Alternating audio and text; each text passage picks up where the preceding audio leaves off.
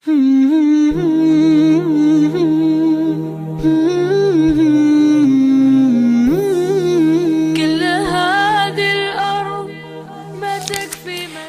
sekarang kemudian beliau menyebutkan setelah mengingatkan kematian ada orang-orang yang mereka itu tertipu. Ada orang-orang yang tertipu. Sekarang kita buka pada halaman yang ke-26. Ada orang yang kemudian dikatakan di dalam kitabnya Imam Qurtubi, ada orang yang mereka itu tertipu. Kalau tadi kita menyebutkan orang yang pandai, yaitu adalah orang yang mengingat kepada kematian dan beramal untuk setelah kematian, maka ada orang yang kedua, orang yang kedua itu apa? Orang yang tertipu dan terpedaya. Siapa itu orang yang terpedaya? Beliau sebutkan sebagaimana riwayatnya dari Hasan Al Basri. Mari kita baca. Di dalam surat Fusilat yang ke-23, maka kemudian dikatakan wadzalikum dhannukum alladzi dhanantum bi rabbikum ardakum fa asbahtum minal khasirin. Maka dikatakan oleh Hasan Al-Basri, ada orang yang terpedaya. Yaitu adalah orang yang dikatakan oleh Allah di dalam surat Fusilat yang ke-23. Demikianlah prasangka kamu yang kamu sangkakan kepada Rabbmu prasangka itu membinasakan kamu dan jadilah kamu termasuk orang yang merugi. Siapa orang yang tolol yang disebutkan oleh Imam Qurtubi di sini? Karena di sini disebutkan bodoh tolol. Ada orang yang mereka itu terpedaya. Orang yang terpedaya disebutkan oleh Allah disebabkan karena prasangka mereka yang salah. Makanya Allah sampai katakan di dalam ayat yang ke-23 surat Fusilat, itu disebabkan prasangka kalian yang salah terhadap Rob kalian dan kalian menjadi orang yang merugi. Siapa orang yang kemudian bodoh dan terpedaya dengan prasangkanya yang salah kepada Allah? Dijelaskan oleh Imam Hasan Al-Basri. Kita buka halaman yang ke-26. Hasan Al-Basri memungkakan sesungguhnya ada satu kaum yang lalai disebabkan karena angan-angan mereka. Sampai mereka keluar dari dunia ini tidak memiliki satupun kebaikan Lalu salah seorang di antara mereka berkata, sesungguhnya aku telah bersangka baik kepada Tuhanku. Sebenarnya ungkapan itu adalah dusta, karena sesungguhnya kalau dia berprasangka baik, tentunya dia melakukan amalan yang baik.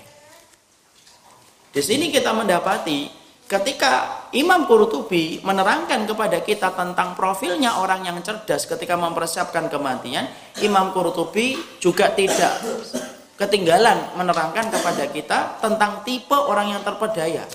Siapa orang yang terpedaya itu? Orang yang selalu berprasangka bahwasanya Allah itu akan memasukkan dia ke surga. Ya, dan itu termasuk apa? Bisikan setan. Kita ini kadang-kadang kan mikirnya gini, insya Allah saya itu masuk surga. Selalu gitu. Kita ini kadang-kadang berprasangka, tapi prasangka kita itu adalah prasangka yang ternyata disebutkan oleh Allah prasangka yang menyebabkan rugi. Kenapa? Karena kita cuma berprasangka, tetapi kita tidak melakukan amal baik. Ya. Makanya ada orang yang berprasangka itunya salah. Dia terlalu khusnudon sama Allah ketika khusnudon dia tidak melahirkan ketaatan.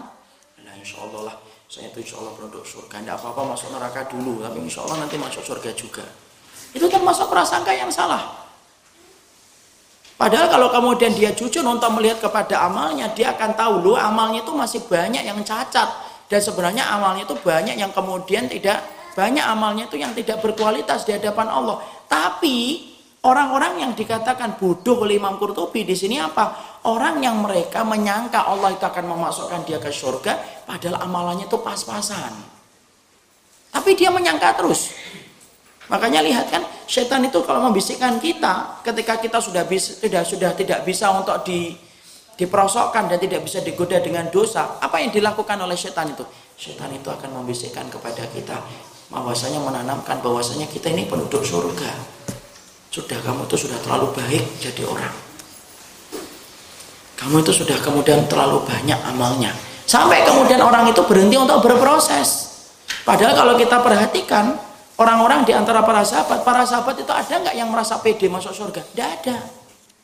Wong Osman bin Affan aja pernah nangis kok ketika di samping kuburan ditanya kepada sahabat Osman, kenapa kamu nangis wahai Osman? Kalaupun kamu nanti mati, maka sesungguhnya kamu itu telah dikatakan Nabi sebagai orang yang mati syahid. Sahabat Osman menjawab, aduh, iya, tapi aku khawatir kalau tiba-tiba setan memperdaya diriku dan aku tidak kembali dan tidak bisa melakukan kebaikan dan tidak jadi untuk mendapatkan mati syahid. Lihat Umar bin Khattab. Umar bin Khattab ketika meninggal dunia apakah merasa yakin masuk surga? Enggak lah. Umar bin Khattab kan ketika meninggal dunia kan menangis kan. Sampai kemudian apa yang dikatakan Umar? Umar berkata, "Waili waili li ummi illam yarhamani rabbi." Ya Allah, celaka ibuku, celaka Umar. Kalau amalnya Umar itu tidak bisa memasukkan ke surga. Orang, Pak, di sini kita akhirnya memahami apa yang disampaikan oleh Syekh Utsaimin. Orang itu semakin dia beriman, semakin banyak amal soleh diterima, semakin dia merasa ragu terhadap amal yang dia lakukan. Ketika dia ragu, ketika dia ragu, maka dia beribadah dan beribadah tidak kenal henti. Tapi orang yang sedikit iman, kata Syekh Husaymin, orang yang sedikit imannya baru melakukan ibadah satu dan dua, setan masuk ke dalam hatinya dan berkata, sudah cukup, kamu sudah terlalu baik dan terlalu soleh. Maka dia berhenti untuk berproses melakukan kebaikan. Makanya sama dengan orang yang berilmu kan, orang kalau ditanya Ustaz, tandanya ilmu yang saya pelajari benar itu gimana? Semakin antum belajar, semakin antum merasa, ya Allah bodoh banget ya saya Berarti ilmu prosesnya antum benar. Tapi kalau ada orang yang kemudian mencari ilmu baru sebentar, seakan-akan dia tahu semuanya dalam agama, nah itu berarti prosesnya salah. Karena Imam Syafi'i pernah ditanya, gimana kami membedakan proses kami yang benar ketika mencari ilmu dan proses kami yang salah ketika mencari ilmu.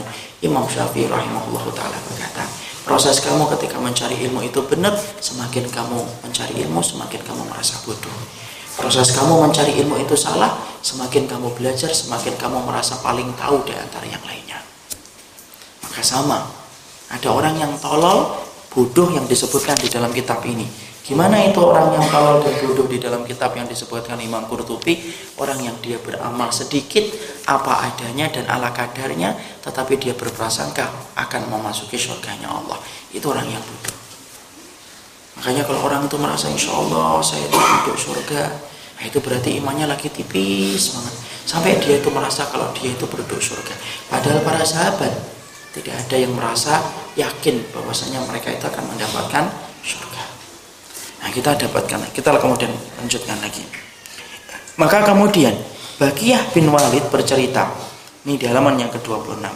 Bakiyah bin Walid itu bercerita, Abu Umar Asuri itu pernah menulis kepada salah satu saudaranya, sesungguhnya kamu itu telah mengangankan dunia dan berharap usiamu panjang dan menginginkan Allah Subhanahu wa taala memberimu segala cita-cita atas perbuatan yang buruk. Sebenarnya kalau kamu berprasangka yang semacam itu, sebenarnya kamu menempah besi yang sebenarnya kamu menempah besi tapi dengan sesuatu yang sifatnya dingin. Ya. Jadi kalau kemudian ada orang yang kemudian menginginkan dunia, berprasangka bahwasanya Allah itu akan memanjangkan umurnya lalu kemudian dia akan diberikan segala apa yang dia mau dengan apa yang dia cita-citakan. Tapi perbuatannya itu buruk. Maka dikatakan oleh imam oleh kemudian Bagiyah bin Walid sesungguhnya kamu berprasangka sebagaimana kamu membayangkan besi itu ditempa dengan sesuatu yang sifatnya dingin. Padahal besi itu mampu nggak ditempa dengan sesuatu yang dingin? Tidak mungkin. Nah inilah yang menjadikan akhirnya kita paham mendapatkan surga itu tidak gampang karena kita sering tertipu dengan sebuah jargon. Apa itu jargon? Insya Allah masuk surga itu gampang. Kata siapa masuk surga itu gampang? Wong Rasulullah saja mengatakan ala inna silatallahi hiyal ghariyah ala inna silatallahi hiyal jannah. Mau kita aja mendapati apa kata Allah itu. Rasulullah itu bersabda, sesungguhnya surganya Allah itu mahal. Dan sesungguhnya surganya Allah, sesungguhnya barangnya Allah itu mahal dan barangnya Allah itu surga. Di situ Allah tidak pernah mengatakan mendapatkan surga itu gampang. Makanya kalau ada orang yang berkata mendapatkan surga itu gampang atas siapa? Pak, uang kita pengen dapat rumah di Menteng aja mungkin seumur hidup kita aja tidak bisa beli rumah di Menteng kok. Karena kita tahu harga per meternya bisa puluhan dan bisa ratusan juta hari ini. Rumah di Menteng. Apalagi rumah Pondok Indah. Uang kita sepakat mendapatkan rumah di dunia aja susahnya luar biasa kok. Berapa banyak orang yang mereka itu membeli rumah di dunia 90 meter, 120 meter itu harus kemudian membayar sampai 20 tahun itu. Kalau mendapatkan rumah di dunia saja begitu sulit, apalagi mendapatkan rumah di surga. Nah, di situ kita harus ngerti supaya kita tidak tertipu mengatakan bahwasanya mendapatkan surga itu gampang karena tidak pernah ada perkataan itu keluar dari para salafus.